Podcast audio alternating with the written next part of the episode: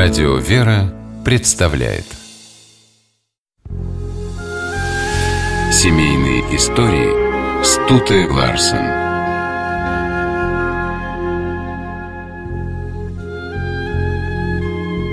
Многие в юности с увлечением читали и обсуждали книгу Джейн Эйр. Писательницы Шарлотты Бронте – при этом одним казалось невероятным, что героиня согласилась стать вечной сиделкой для мужа, а другие говорили, что ради любви сделали бы то же самое. Однако Джейн Эйр – выдуманный персонаж. А есть ли в обычной жизни женщины, которые готовы годами сидеть у постели мужа, зная, что он никогда не встанет? История свидетельствует, что есть. Именно такое самоотверженное чувство испытывала Юлия к своему мужу Борису Кустодиеву – известному русскому художнику рубежа XIX-XX веков.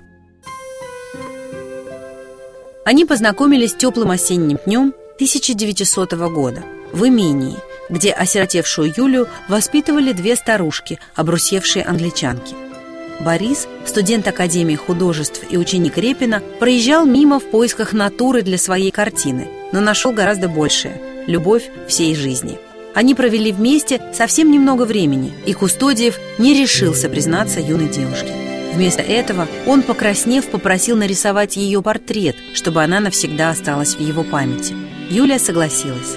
С тех пор она стала его музой, хотя не догадывалась об этом еще целых два года. Столько длилась их робкая переписка, прежде чем произошло настоящее объяснение, и Кустодиев предложил Юлии стать его женой. 1903 год свадьбы стал для нее самым счастливым в жизни. Борис быстро снискал славу художника, и его семья не знала нужды, вечной спутницы людей искусства. Он нежно любил свою жену и часто рисовал ее портреты. Кустодиевы никогда не скучали вдвоем, а если Борису приходилось уезжать из поместья, в котором жили супруги, то художник писал жене письма. Иногда Юлии казалось, их счастье не может длиться всегда – ведь такое счастье, что ты любишь меня. У нас есть на что жить. Мы здоровы. Я даже боюсь за него», – писала она мужу. Увы, ее опасения оказались не напрасными. Борис нередко жаловался, что у него болят спина и правая рука. Скоро боли стали такими сильными, что он едва мог рисовать, а по ночам постоянно просыпался. Врачи долго не могли поставить диагноз, но в конце концов выяснилось, что это туберкулез позвоночника – Операция была слишком сложной для того времени. Ее мог сделать только известный немецкий хирург Оппенгейм. Кустодиевы немедленно отправились в Германию. Однако одной операции оказалось мало. Вернувшись в Россию, художник понял, что состояние его здоровья почти не изменилось. Закончить лечение Борису так и не удалось. Грянула Первая мировая война, и путь в Германию оказался для него закрыт. Повторную операцию делали в России.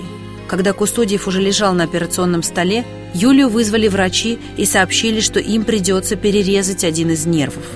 Юлии пришлось сделать страшный выбор. Чем муж сможет владеть? Своими руками или ногами? Она почти закричала, чтобы врачи оставили ему руки, ведь если художник не сможет рисовать, то он умрет. У Кустодиева осталась парализованной нижняя часть тела. Он не мог ни встать, ни пошевелиться без чужой помощи.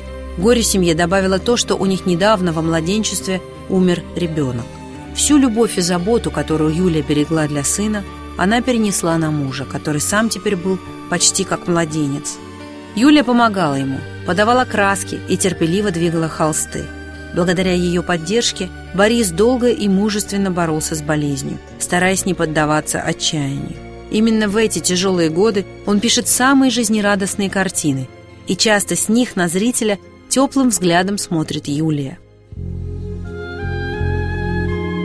Борис оставался парализованным 11 лет. Все это время жена была рядом с ним, не отходила от его кровати и кресла, в котором он рисовал. Кустодиев умер в 1927 году от воспаления легких после прогулки, на которую его вывезли подышать свежим весенним воздухом.